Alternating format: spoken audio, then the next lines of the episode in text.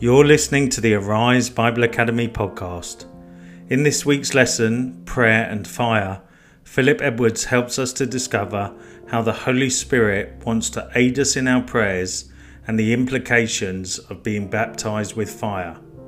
We hope you enjoyed today's teaching and please remember to head on over to ariseministry.org.uk to sign up for the latest modules and to see the other ministries we have to offer. And now over to Philip Edwards. Last week, then, just as a, a, a recap, uh, we looked at the personality and saw how that was different from the person of the Holy Spirit. We said to some extent there was a difficulty in defining the Holy Spirit because he is much bigger than we can ever explain him to be. He sometimes appears to do strange things or work in a mysterious way, and so we can't accurately define him and just nail him down. His work is twofold, we said uh, internally to strengthen the soul of a man or woman, and externally to anoint us for service. This week we shall look at two further ministries of the Holy Spirit in the believer's life. The first is to, He has come to help us in our prayer and secondly, he's come to baptize us with fire. So it's those two topics I want to look at tonight. So the first is he's come to help us in our prayers, in our prayer life. First, I want to read to you just three verses. First is Jude 20. There's, there's only one chapter in Jude, so it's just Jude, verse 20. It says this But you, dear friends, build yourself up in your most holy faith and pray in the Spirit. Then Ephesians 6 and 18 says, and pray in the Spirit on all occasions. And these two verses are probably most the significant most significant verses there are related to prayer in the New Testament.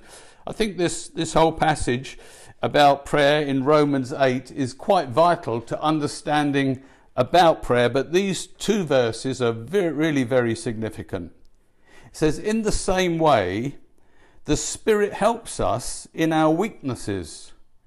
We do not know what we ought to pray for, but the Spirit Himself intercedes for us with groans that words cannot express. And He who searches our hearts, He knows the mind of the Spirit because the Spirit intercedes for the saints in accordance with the will of God. Prayer then is sort of an interaction between man and God. Inside of man is the Spirit. And between God the Father and the Spirit, there is an interaction that goes on. So God listens to the Spirit within us and the Spirit is the one who should be praying through us uh, or, or from the inside of us.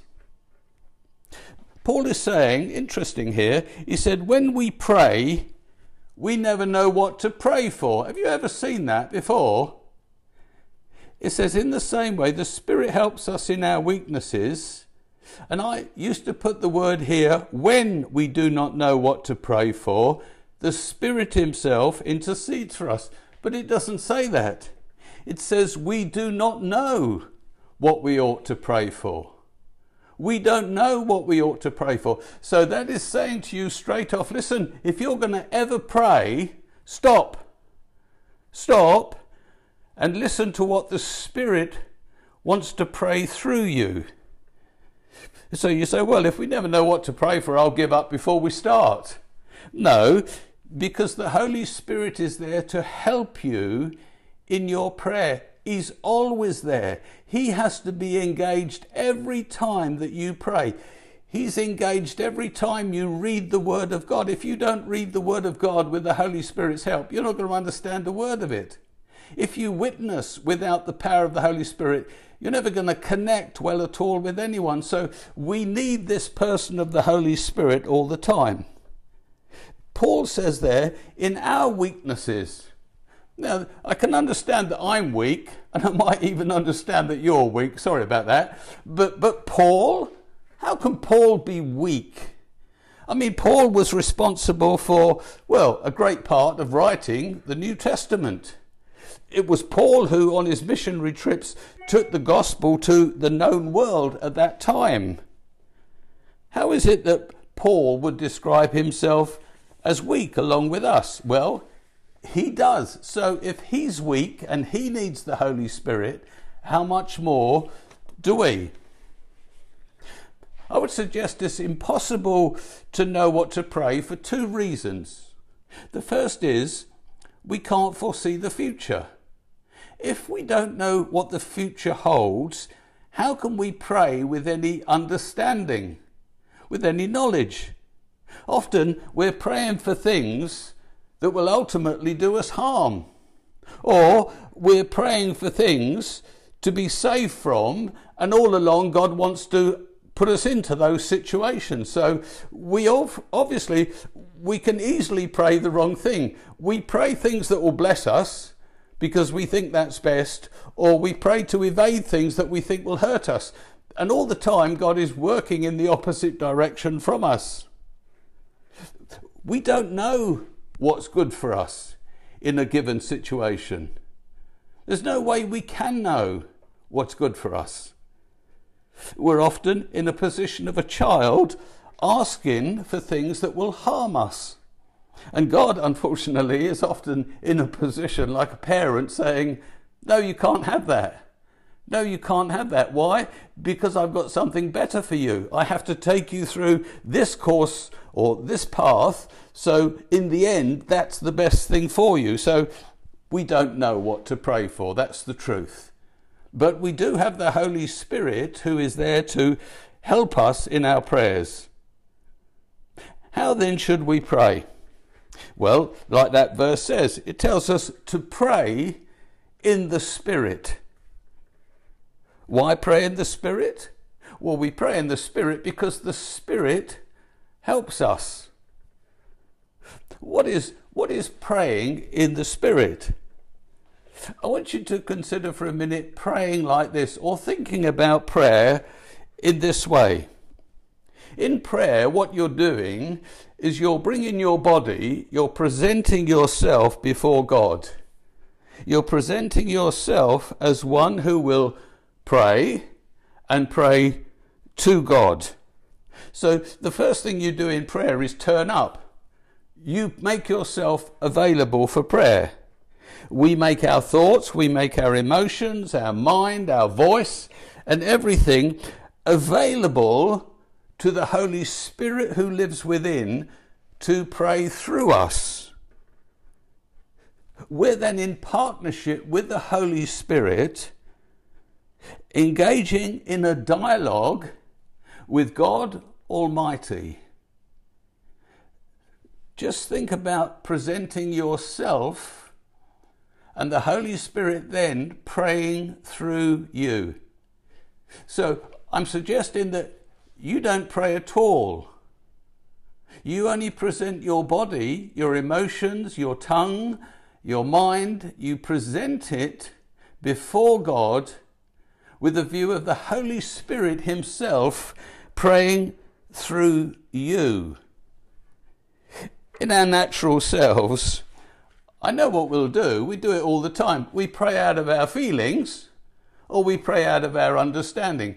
Well, praying out of your feelings isn't a good thing because I said you'll always evade uh, things that are uncomfortable and you'll always want to grasp hold of things that are nice.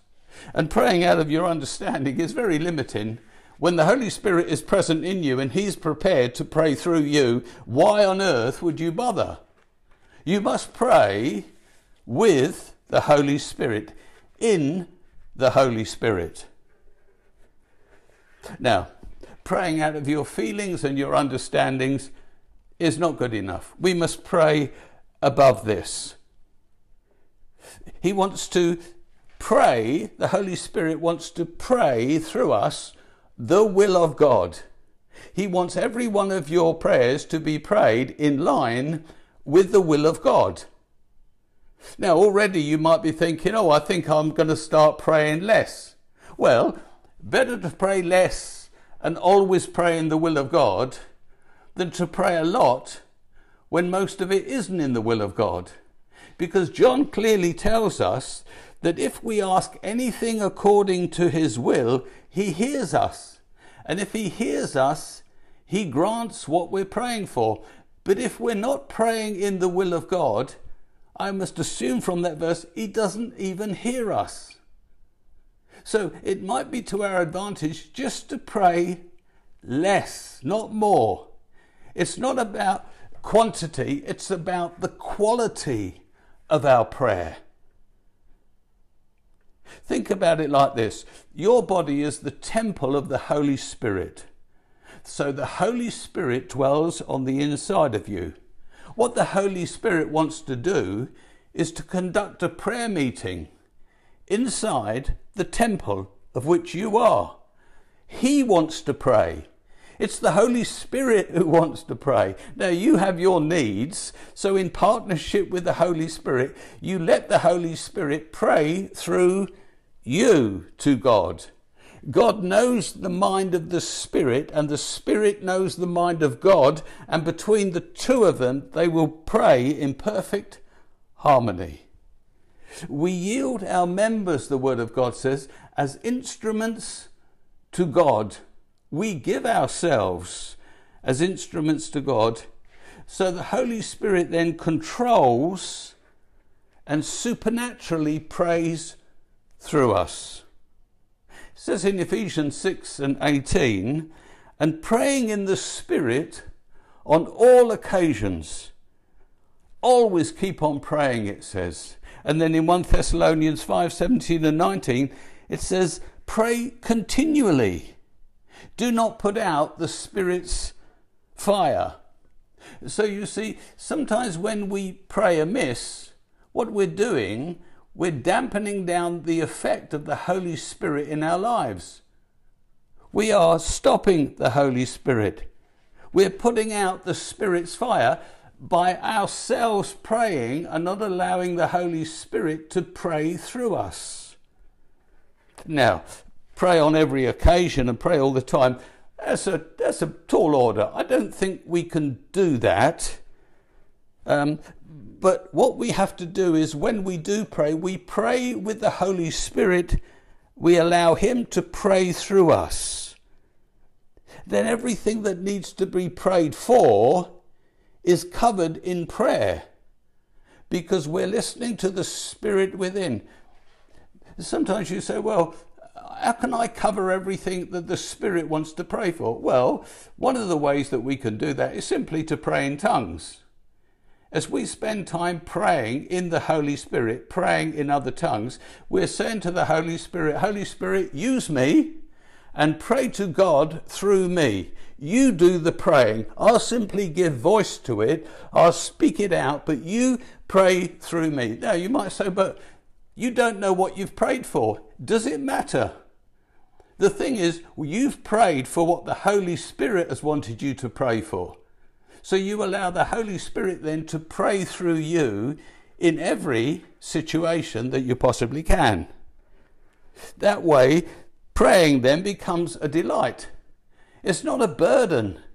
It's not to think, oh, I've forgotten so and so, or I wonder if God wanted me to pray like that, or should I have prayed for this, or should I have prayed more, or did I pray enough?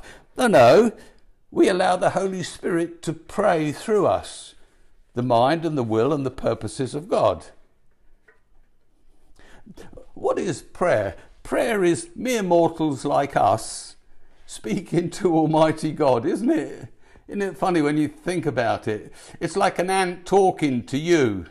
You don't get far with that. So the ant needs something. It needs the ant with the power of the Holy Spirit on him could definitely talk to you. That's sort of an illustration of what it is. So us mere mortals, we can't talk to God. It's impossible. We need the Holy Spirit within us to energize us, to empower us, to get us onto the right wavelength, to, to think the things that God wants us to think, and to pray to Him. Now, with His assistance, prayer takes on a new dimension. See, what I hear people doing when they pray is they just keep talking to God all the time. Well, you say, isn't that what it's about, Philip? Just praying to God, just talking to God. No, no. We're told to pray in the Spirit. Pray in the Spirit. So, what does praying in the Spirit look like? What does it sound like? How is praying in the Spirit different from praying with our own understanding? Well, I've already mentioned that one thing we can do to pray in the Spirit is pray in other tongues. Now, every believer can receive their baptism in the Holy Spirit and receive a prayer tongue from the Lord. It's, it's not a gift of tongues. When, when we come to receive the Holy Spirit, we receive the person of the Holy Spirit, and when He comes into us, He wants to pray and speak through us. Every believer has the ability to pray in the Holy Spirit if they have received the Holy Spirit in His fullness. So we speak in tongues. I find that if I pray in tongues, sometimes it's almost through the cracks of my words, the Holy Spirit just reveals things to me. So, in praying in tongues, I just get ideas, and so I might pray them with my understanding. It just somehow filters through into my, my consciousness, as it were, so I can pray then with my understanding. They're like small interjections that come from God. We receive, when we pray in the Spirit, pictures from the Lord. So when you pray, expect to see something in your spirit. Expect the Holy Spirit to show you things in your mind to assist you in your prayers. We can speak verses of Scripture. Sometimes, when you're praying, a verse of Scripture comes to your memory.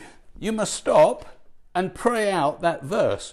Just, just speak it out. Look it up if you need to, because it isn't. See, I'm trying to get you from to stop you praying. I want the Holy Spirit to pray through you. I think God wants us to shut up sometimes and stop praying and let the Holy Spirit pray through us. And so we must allow Him to do that. So sometimes the Holy Spirit wants to just speak out a verse of Scripture to the Lord, and it all gets done, the thing that you're praying for. Sometimes you get a, an injection of faith when you're praying about something and you just feel it. You just know that God is responding to what you're saying, and so you can pray it again with more force and, and more verve, as it were. You can get an impression sometimes when you're praying, if it's spiritual warfare, to bind the enemy, to take authority over the powers of darkness, to, to take authority over what the demonic is doing in your life, in somebody else's life that you're praying for, just asking God all the time to do something is not the best way to pray. The Word of God says we are to submit to God but then straight away it says we are to resist the devil. So there's a place for requesting something of God, but then there's a place for standing and resisting what the enemy is doing. Most Christians are afraid to hear themselves resist the devil. They simply just like to hear themselves requesting things of God when God has said, No, no, you must resist him. So, as you're praying in the Spirit, you might get an impression to do that you might be given a word of wisdom or a word of knowledge when you're praying, and so you can pray that out. You pray a solution out before the Lord. There are all sorts of postures in prayer. You might think that, um, uh, you know, on your, on your knees is a good posture, or lying down, face down. The Holy Spirit can guide you in different ways to lift your hands in praise when you're praying you might want to groan or cry or sigh. We have to be more open to the Spirit's leading because a cry can be the, the way that God wants us to pray. I know several times I've been in a situation and I've just wept and wept, and I thought, how embarrassing to, to cry like this. But I knew in my spirit that's what God wanted me to do. Of course, uh, it's embarrassing in a room full of people, and then people say, "Oh, never mind, it's all right," and you go, "Yeah, I know it's all right. Don't worry about that." So we need to relax a little bit and allow the Spirit's freedom within ourselves, within our bodies. We might be impressed to fast when we pray. God just whispers, just fast on this one a little bit. We might find ourselves speaking in tongues and then interpret the very tongue that we've, we've prayed in. That's a possibility. We might discern the demonic in our prayers. And so that takes us off in a direction that we're not simply asking God to do something, but we're resisting the evil one. We might experience an open vision. An open vision is just having a vision when you're fully awake and you see something. You just, a whole scene unfolds in front of you as you're praying. You might experience that night after you've prayed that God gives you a dream you might fall into a trance. We know that Peter did that, didn't he? When he went up on the, on the rooftop to pray, he said he fell into a trance and he received a vision from the Lord. So, all the things that I'm suggesting to you, they're all there in Scripture. We could have gone for chapter and verse every time. I'll do a little bit more of that as I move on to this next section. So, what I'm encouraging you to do is to present your bodies, know that the Spirit is living within you, and allow the Spirit, the free course within you, to pray and to intercede in the way that He wants to. You might think it looks embarrassing or awkward, uh, but we're not worried about that. We're making ourselves available so we can pray on behalf of others so we can get the job done. Okay, some simple suggestions now, and these will be based on Scripture to help you pray in the Holy Spirit. The first one is when you're praying, don't limit yourself only to praying with your understanding. I've already sort of mentioned this. There's a verse for it 1 Corinthians 14 and 15. It says this I will pray with my spirit, but I will also pray with my mind. Isn't that interesting? He doesn't say, I will pray with my mind, but I will also pray with my spirit. No, no. He takes what's first first. He says, I'll first pray with my spirit, as though that's the thing we do all the time. That's the way we pray. We pray with our spirit, and now and again we might pray with our mind. But if you've got a choice, then you might as well pray with the Spirit. Don't bother with the mind because the Spirit will get it right. But God's involving us in the whole thing of praying with our, our understanding as well. The second suggestion is you quieten yourself in prayer. We must listen in prayer. However much time you dedicate to prayer, five minutes, ten minutes, maybe half an hour, you must spend at least at least 50% of that time listening to God. It's like you've turned up and just just shouted at him for 5 minutes and gone off again. It's like if someone treated you like that all the time, you'd go, We got to avoid that person because they're not even listening. They don't even care what I've got to say. They're not, not interested. Now, I'm interested in what God's got to say. Of course, we talk to Him and we allow the Spirit to talk through us, but we must give time for God to give us visions or pictures or revelation or understanding. Otherwise, we just, we just go nowhere. The third suggestion is don't limit the Holy Spirit. Let Him show you new things. In Acts 10 9 and 10, uh, it's what the, the reference I, I gave to just a little bit before about Peter going onto the roof. See, when Peter goes to the house, he has no intention to preach the gospel to the Gentiles at all. He's not going to do that because he thinks the gospel is only for the Jews.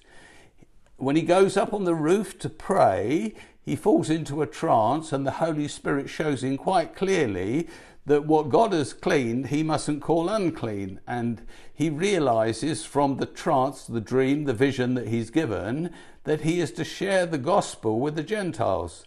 And of course, the, the, the, the, Gentile people come to take him to the house of Cornelius. He's still a bit nervous about the whole affair, but he goes along with it. See, God has changed his mind. He has shown him new things. Are you open for new things? Are you open for new things or have you got everything battened down so you know exactly how this Christian thing works? I tell you, we know nothing. We know nothing. Paul says, Help me in my weakness because I don't know what to pray. So if Paul can say it, we can all say it. That's for absolute certain. When you believe God has spoken, speak it out in faith, declare it, be bold in your declaration. It says in Mark 11 and 23, he says, I tell you the truth.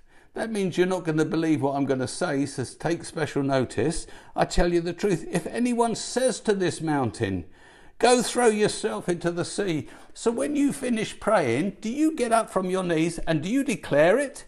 If the Spirit of God has confirmed something in your heart, do you declare it? Do you speak it out? Do you speak out against the enemy? Or do you just go away thinking God will sort it all out? your declaration could be the whole difference between the prayer being answered and not being answered. We pray in the Spirit. Don't in your prayer be afraid to ask God questions. God loves to answer our questions. He sends the Holy Spirit to be our teacher. I tell you, a teacher loves to answer questions. If you ever ask me a question, I tell you, I'm only too delighted to tell you what I think. And the Holy Spirit is the teacher. He wants to explain things to us. He loves to do that. He loves the inquiring heart. What should I do? Where should I go? What's the next step, Lord? Help me with this, Lord. He wants those questions. Don't expect the rational. God's ways are higher than our ways. He lives in heaven and we live on earth. So, how would he ever think like we think or deal with things the way that we deal with them? Remember Solomon in the story of Solomon. That the two ladies come with the one baby, both claiming that it's ours and the other has died. Remember that story? So Solomon gets some wisdom from God. His way of sorting it out is to get a sword, split the baby in half, and give them half each. That sounds brilliant. You say, well, it doesn't sound brilliant to us, it sounds terrible, but to God, it's a brilliant answer. And so when he decides to do this, the whole problem is solved. God never intended to cut any babies in half, don't get me wrong there, you know that. But the wisdom of God far excels our wisdom. So don't just be rational in your prayers. Allow God to, to show you different things. The next thing I'd say, number seven, is get out of your own way. Try not to pray the answer you want. So often I hear people praying the answer. What are you doing? You can't ask God to help you and then tell him what to do. No, no. Let God decide what He's going to do, how He's going to do it, when He's going to do it. Just bring your petitions with thanksgiving to God, it says. Don't suggest the answer. So many prayers that I hear is the answer. And God is the one with the answer, not us. We're the one with the petition that we bring to Him. So, and in, when you've prayed, let God work it out. Let Him work through things. It says in Matthew 6 and 6, But when you pray, go into your room, close the door, and pray, your, pray to your Father, who is unseen. Then your Father, who sees what is done in secret, will reward you. Just pray and leave it with God. If God doesn't say anything or direct you, you simply allow God to work it out. You walk through the answer. You have an expectation. Lord, I don't know what you're going to do, but we're going to work this out. You are going to cause me to walk into the answer. The eighth thing I've suggested is listen to the whispers that come to you. In John uh, 22 and 5, it said about this is Jesus when he was turning the water into wine. His mother said to the servants, Do whatever he tells you. Do whatever he tells you. She was being used of God to instruct the servants. Now, I found that quite often someone will come and give me a book. And they say, Philip, I think you ought to read this. Usually it's to straighten out my theology because they think it's a bit wonky. Anyway, they give me the book, but in it, you would be foolish to just cast it aside because perhaps God wants to speak from it. Maybe just speak from a chapter or speak even from the title of a chapter. So be open to the whisperers coming and talking to you. Maybe God speaks to you from a billboard as you're driving down the street, or from a film on the television or in the cinema. God can speak through many channels, but it's being open and allowing the Holy Spirit to take what is said in words and interpret them into our spirit. Take action with the intuitive thoughts that the Holy Spirit gives you. He might tell you to call a friend or send money to somebody or to take a different route or not to go now or quickly go now. We need to develop the ability to hear and live with the Holy Spirit within us on a continual basis. He is the one who's been sent to help us. Number 10, learn the value of procrastination. I'm, I'm telling you two things at once in one breath I'm saying speed it up and get a move on, and the other one I'm saying slow down and don't rush. Because that's the Holy Spirit. See, if you're not listening to the Holy Spirit, you don't know whether you're to hurry or slow down. You have to listen. Remember when Paul, uh, he was walking around and there was this woman who was, she had these trouble with evil spirits foretelling the future and she was going behind Paul and his friends and she was shouting out, these are servants of the Most High God, listen to them. It says she kept this up for many days. You think, Paul, what's wrong with you? It's obviously it's a spirit that's at work in here. Why didn't you stop and deal her? He didn't. He let her carry on for days doing this. Eventually, as the spirit directs him, he takes action and he deals with the woman. And of course, we know all the ensuing trouble it got him into. See, God wanted to get him into trouble. God wanted this to happen. And of course, once he's in prison and all the other things, wonderful things happen. So don't ever act out of fear or an impulse or of anger or any other negative emotion. Try to suppress the negative emotions and allow the Holy Spirit to guide you and to lead you. Learn to go with the flow. Uh, remember that going back to that story of Peter. So Peter goes to the house of Cornelius, and I'm sure in his mind he was thinking, I've never done this before. I've never gone into the house of a Gentile. I feel right out of my depth here. I don't want to be here. I don't want to do this. But then he finds himself preaching to these people, and lo and behold, the Holy Spirit comes upon them. They all speak in other tongues, and he says, They've received what we received, therefore, God must have accepted the Gentiles just as they've accepted us. That was the first time the gospel was ever preached to the Gentiles, and the Gentiles received it. Don't analyze what God is saying, act on an inner trust. Trust Him. It might seem a weird thing that He's telling you to do, but trust Him. Remember when uh, the, the, uh, the, the collector of the taxes came to Peter's house and said, You owe us four drachmas, two for him and two for you. And, and, G, and Peter tells Jesus the situation. He says, Just go down and do a bit of fishing and you'll find the money in the fish's mouth. See, that's, that's, that's just not rational stuff. That's the work of the Spirit, though. And so we need to be attentive to what he's saying all the time. Listen, obey, and be surprised at what he's doing. Think big. In Ephesians 3 and 20, it says, Now to him who is able to do immeasurably more than we could ever ask or imagine. Think big. Don't think small. Think big. Think big about what God wants to do. Allow the Holy Spirit to let you now. Don't let your imagination run away with you and, and, and boast about what you're going to do. But when the Holy Spirit suggests something bigger, believe it, speak it out. Allow Him to expand what you can believe for. Be flexible. It says that in Acts 16 and 7, this is uh, Paul and some other missionary friends with him, it says, when they came to the border of Mysia, they tried to enter Bithynia, but the Spirit of Jesus would not allow them to do that. So you're doing things that you think are right, but sometimes the Spirit of God says, No, we won't do that. We're going to do this. Well, just be flexible. Just don't get worked up that you can't work out what you want to work out, but be flexible. Just be open to the Spirit all the time. The fifth suggestion is you practice. You practice and you practice and you practice. It's so easily to fall back into the natural, to do the natural all the time, to pray like we always pray, to think like we always think. Don't. The Holy Spirit is exciting. He's vibrant. He's different.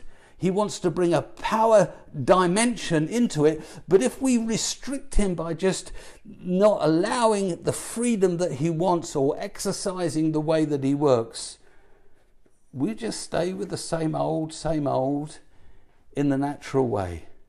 So, my encouragement is to learn to walk in the Spirit and learn to pray in the Spirit. Okay that was it. We're going to move on now to our second one. Sorry, we just carry right through into this one. Um, I'm going to talk about what it means to be baptized with fire. Have you ever heard that expression? Or perhaps you thought that being baptized with fire was being baptized in the Holy Spirit. I don't think it is. Uh, see, John the Baptist said, I'm not worthy to undo your shoes, remember, uh, to your shoes. But he said, There is one who is coming after me, and he will baptize you with the Holy Spirit and with fire. So he makes out possibly there are two things there. Now, I'm not going to get in any big fuss and argument about that, but my own experience and what I see from Scripture, I think there are two baptisms here. See, I've seen lots of people baptized in the Holy Spirit, but they didn't, they definitely didn't have a baptism of fire. Because a baptism of fire is a far more powerful thing than the baptism in the Holy Spirit. I've prayed for many people to receive the Holy Spirit, and they have, and that was their baptism, and they spoke in other tongues. But it definitely wasn't a baptism of fire, because when you have a baptism of fire, you're never the same again you are confronted with the very glory of God Himself. So let's launch into this and see how I get to that conclusion. The Holy Spirit comes to reveal God to us. We looked at this last week. That's part of his function to, re- to reveal the Father and the Son to us. He never makes himself visible, but he makes the Father and the Son visible to us. To see God is impossible. We cannot see God. God fills the whole universe. We can't bring God into a place where we could just look at Him. It's not possible. He's too big for that. So if we say we've seen God, what did those Old Testament saints when they said they saw God? What they saw, I believe, was the glory of God. His glory.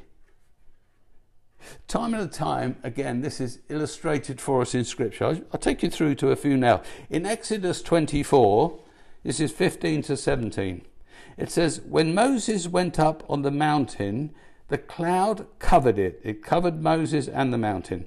And the glory of the Lord settled on Mount Sinai.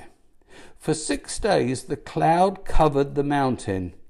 And on the seventh day the Lord called to Moses from within the cloud. To the Israelites, the glory of the Lord looked like a consuming fire on the top of the mountain. So, the glory of the Lord is like a fire, a consuming fire. As they looked up the mountain, the glory of the Lord covered the mountain, but in the midst of it, they saw this fire and they said, Look, that's God, He's the fire. In the tabernacle, the, shine, the Shekinah glory was a ball of fire that sat above the mercy seat and the Ark of the Covenant. It was the presence of God. It, it signified or was symbolic of God's presence, the fire. Remember when Moses saw the burning bush? He, he was told to take his shoes off. Why? Because he was approaching God. Now, God manifested himself as fire. And so he drew himself back and did what God said. So he recognized that God was fire. In Leviticus 9 23 and 24, it says this Moses and Aaron then went into the tent of meeting. When they came out, they blessed the people, and the glory of the Lord appeared to the people. Fire came out of the presence of the Lord. So it's, it's as though they knew that God was there, whether it was a cloud, but from that cloud came fire. And it consumed the burnt offerings and the fat portions on the altar. Well, it must have terrified them. We go on to read. And when all the people saw it, they shouted for joy and they fell face down. Isn't that funny? It's like, it's funny. One minute they're excited because they've seen the Lord, but they're terrified at the same time that they fall flat on their faces in front of God. Excitement and the fear of the Lord in the same breath, as it were. Now, just a couple of verses from the New Testament. In Luke 3 and 16, it's that one we made reference to. John answered them all I will baptize you with water but one more powerful than I will come, the thongs of whose sandals I'm not worthy to untie. He will baptize you with the Holy Spirit and with fire. I interpret that as two separate things. Now, it can happen on the same event, but not necessarily. There could be time between the events. In Acts 2, and verses 1 to 4, this is an example of where it, it came together at the same event. But it was two definite things that happened. When the day of Pentecost came, they were all together in one place. Suddenly, a sound like the blowing of a violent wind came from heaven and filled the whole house where they were sitting. They saw what seemed to be tongues of fire so, what I'm suggesting, what came into their room that day on the day of Pentecost was the very glory of God. See, manifesting itself in fire again. It, when it says it, it rested above them, and you see little pictures of a little flame at the top, I don't see that. I see the whole room above them just full of fire. It appeared to be fire. It wasn't, it was the glory of God, and it manifested itself like fire above them. They saw what seemed to be tongues of fire that separated and came to rest on each one of them. It, says, it then goes on to say, All were filled with the Holy Spirit and began to speak in other tongues as the Spirit enabled them. So they're first, they see the glory of God come and they're like baptized in fire, and then they're baptized by the Holy Spirit coming into them and filling them. I'm pretty sure that the men and women that went into the room were not the same men and women that came out of the room. Not for one, one moment. In fact, we know they went into the room frightened. They went into the room worried about what was going to happen to them. They came out courageous, bold, anointed because something dynamic happened to them when they were baptized in the Holy Spirit, yes, and especially when they were baptized in the glory. They comprehended in that baptism of fire something of the nature of God. We will never understand the nature of God until we see the glory of God. We must see His glory. He must appear to us in glory. To see His glory is what God has planned for each one of us. He, yes, He planned your salvation. He planned that you would be baptized in water. He planned that you would be baptized in the Holy Spirit without a doubt. But He also planned that you would see the glory of God. Because it is seeing the glory of God that changes everything, that makes a vast difference being touched by the consuming fire of God. Paul says in 2 Corinthians 3 and 18, And we, that's all of us, who with unveiled faces, we all reflect the Lord's glory and being transformed into his likeness with ever increasing glory, which comes from the Lord, who is the Spirit. I think we mentioned this before in the teaching. It's reference to Moses when he went up the cloud, as we've already looked, and the glory of the Lord came upon him, as we've already read there today. And then as he comes down the mountain, he puts a veil over his face because the people are so terrified to, to go and talk to him with the glory of the Lord reflected on his face. He, he hid his face so they could, would come and then talk to him. And then in Hebrews it says the glory that was on him, it started to fade. It started to fade. So the important thing is that we, we bring ourselves into the presence of God and God manifests his glory to us.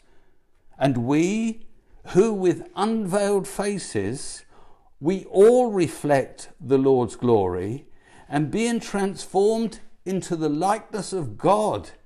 You are being transformed into the likeness of God with ever increasing glory, which comes from the Lord who is the Spirit.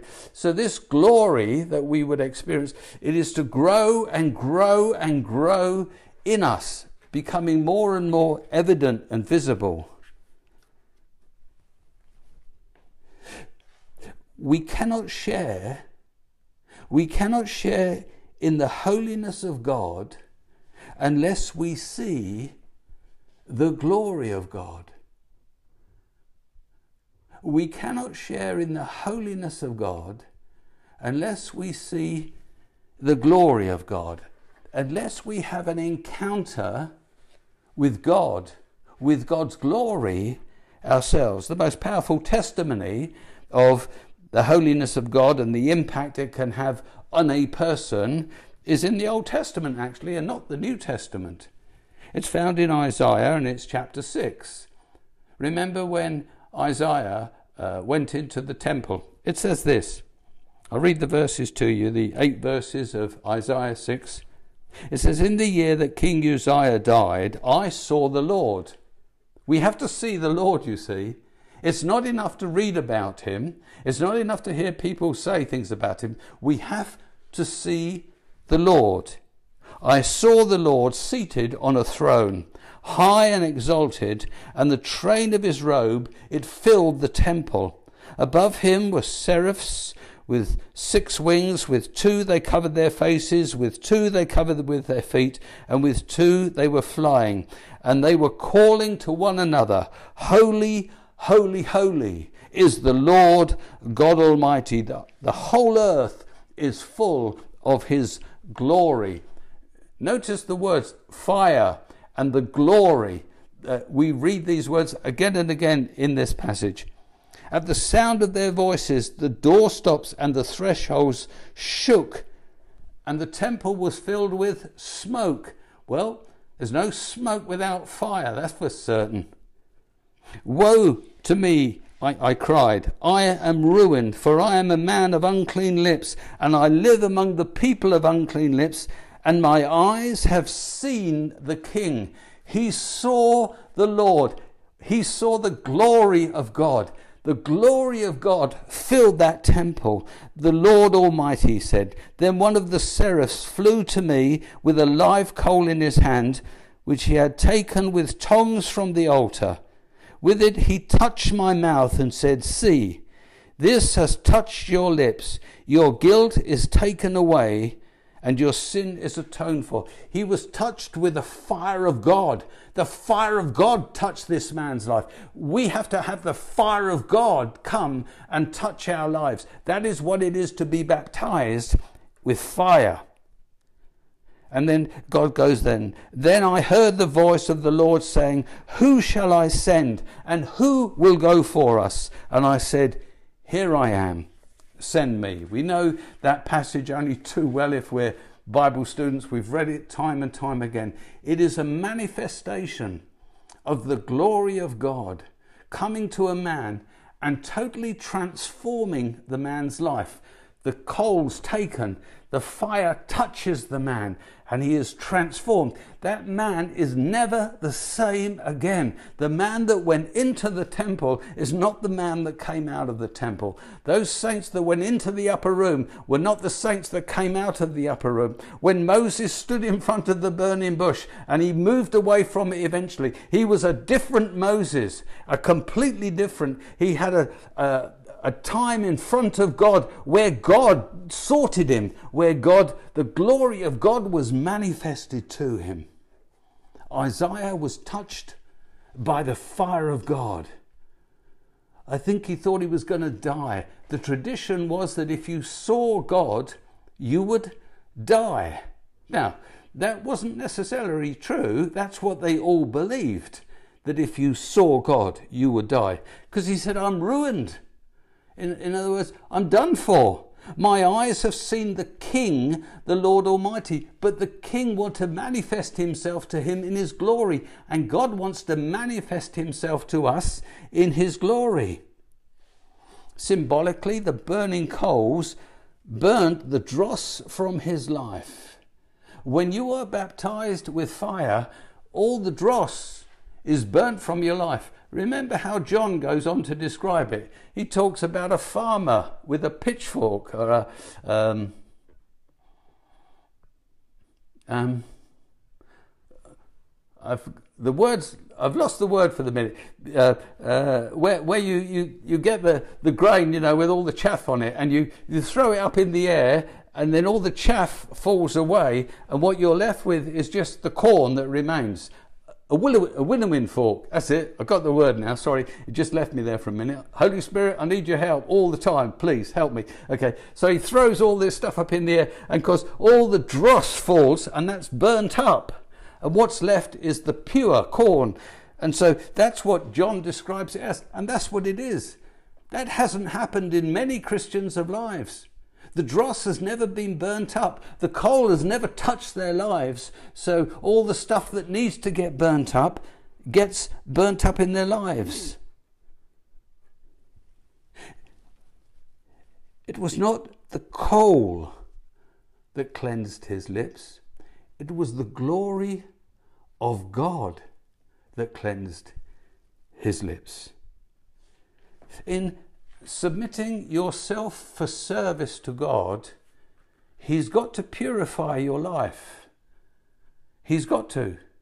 For you to witness for Him properly, for you to testify to Him and who He is, there must be a burning up in our lives of all the thing that would distort the image of God in our lives. I think this is what is needed today in discipleship. Much of what people call having an experience with God, and I, I don't want to be cr- critical of people. Well, once you say things like that, it sounds like you're going to be critical of people. I understand that. But, but it's self centered. People's experience of God it sounds like God blessed me with this and blessed me with that and blessed me with the other. Really, an experience with God which would be touched by the fire of God would be far from a pleasant experience. Isaiah didn't enjoy being burnt on his lips, and he didn't enjoy much thinking that he was going to die because he saw the presence of God. But it transformed him. And so, what we have to do is go through experiences where we see the glory of God and we are transformed. All my life, I've spent hours and hours praying for people to change a little bit and often find they haven't changed at all. I didn't mind investing in people's lives and praying for people, and I'm happy to do that. And, but really, what people need is not more ministry, but they need to be touched by the fire of God. They need to confront the very glory of God that would burn up everything in their lives that shouldn't be there. Those who touch the altar of God are consumed by the fire of God. That which you put on the altar was completely consumed by God. Present your body as a living sacrifice, holy and pleasing unto God. Do you know what will happen if you present your body? It will be consumed by the fire of God. That all that's left of you is that which you would use to serve God with.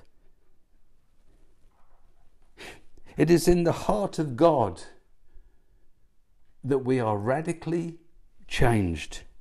The old life no longer carries the appeal and power that it once did.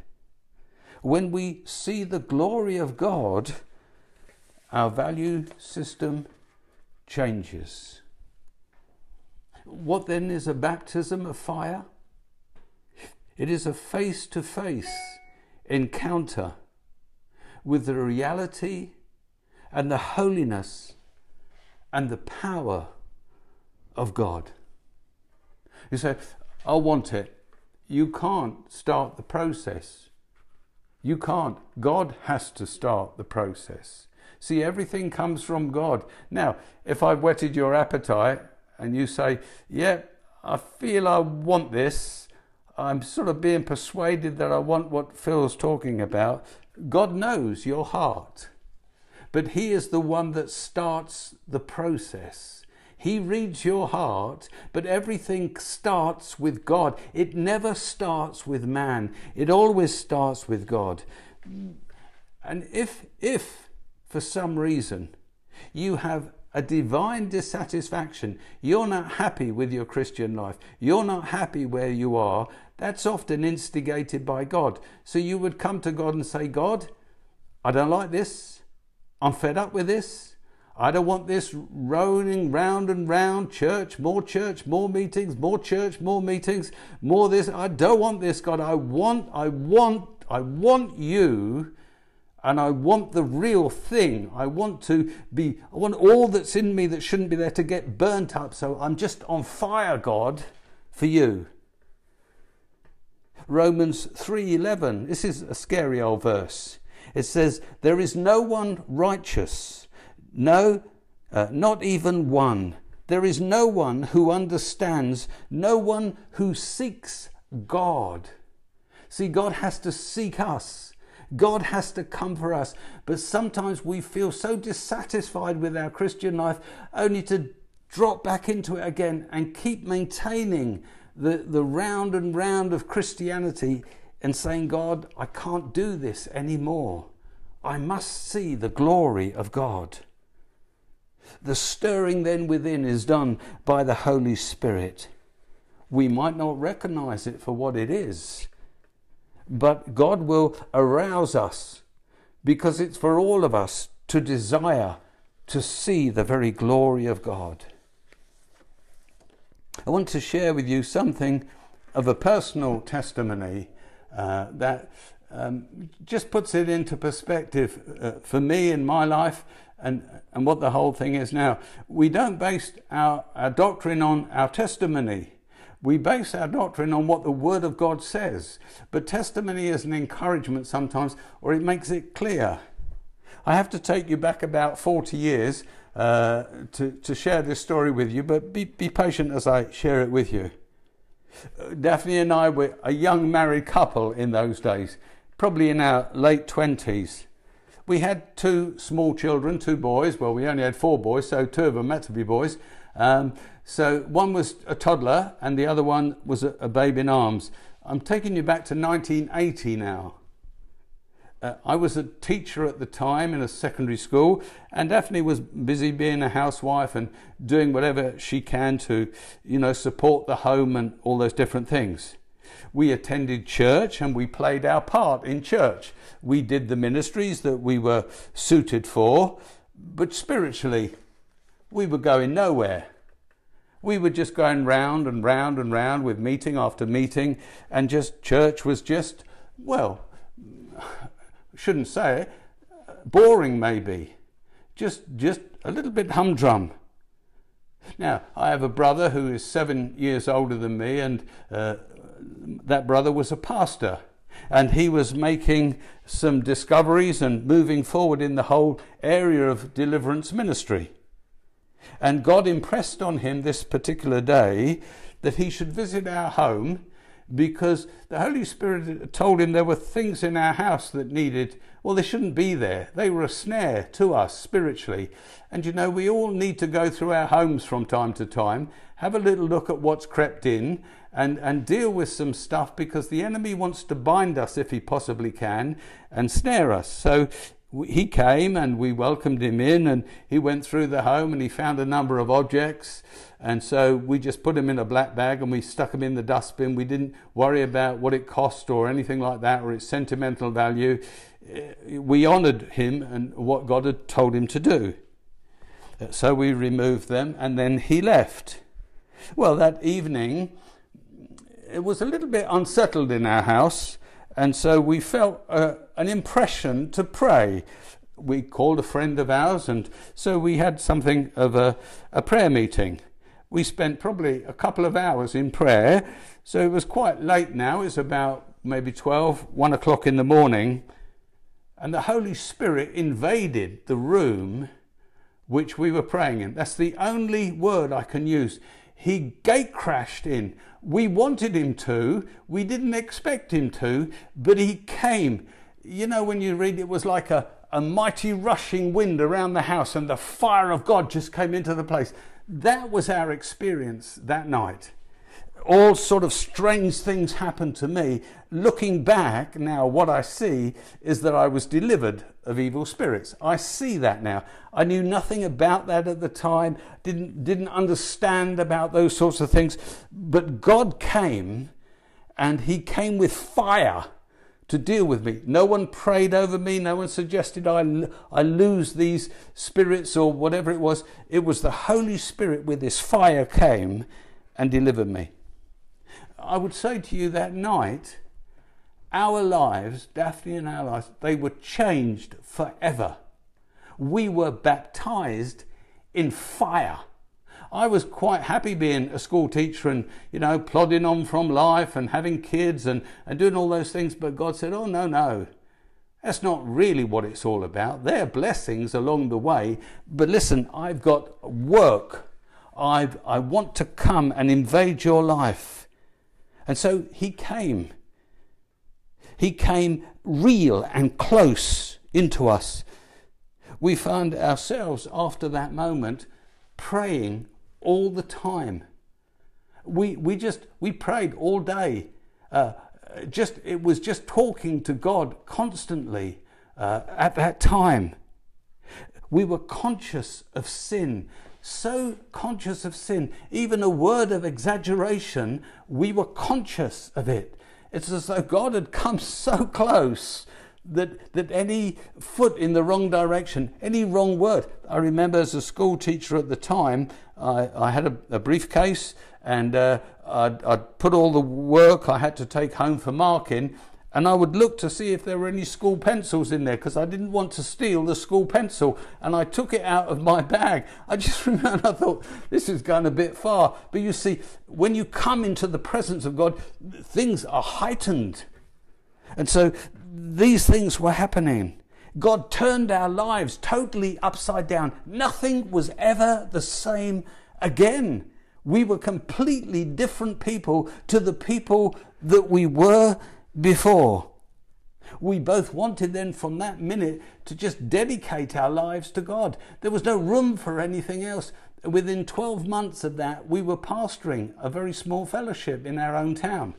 I mean, see, God wants to come and baptize us with fire, not tinker around the outsides of our lives a little bit, but completely transform us, just like he transformed Isaiah, just as he transformed the, the, the, the disciples in that upper room that day, uh, just as he wants to transform human lives. Remember when he met Paul on the road to Damascus?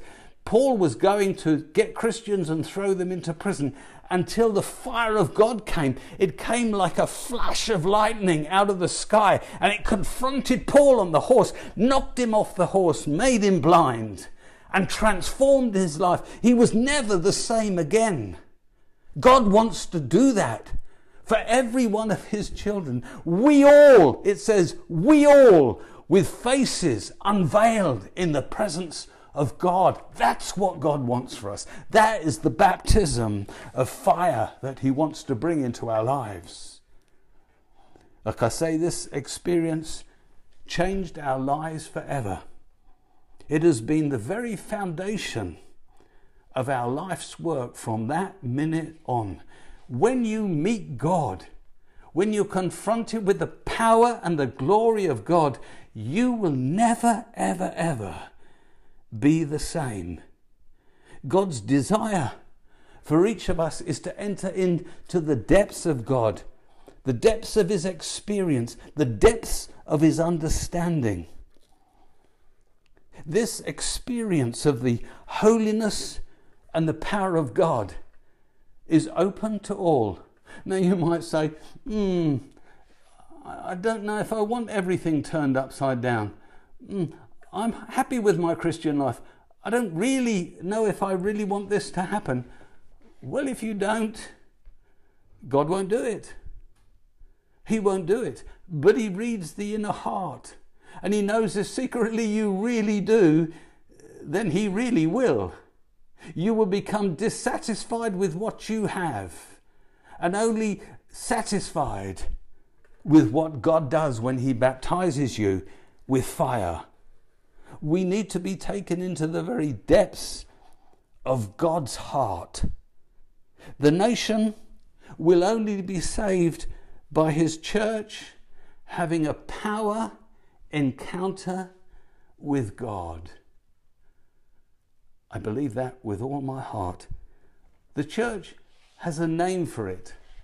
It's called revival, being revived, being made alive again, because God comes with his fire and he confronts his people and he causes them to catch fire in front of him, and they are revived by his power. Amen. God bless you all. You've been listening to the Arise Bible Academy podcast. We hope you've enjoyed today's teaching and that you have gained a new passion now for the Holy Spirit. If you would like to partner with Arise Ministry, you can do so by going onto our website at ariseministry.org.uk where you can make a secure online donation to support us. Arise Ministry, a living legacy.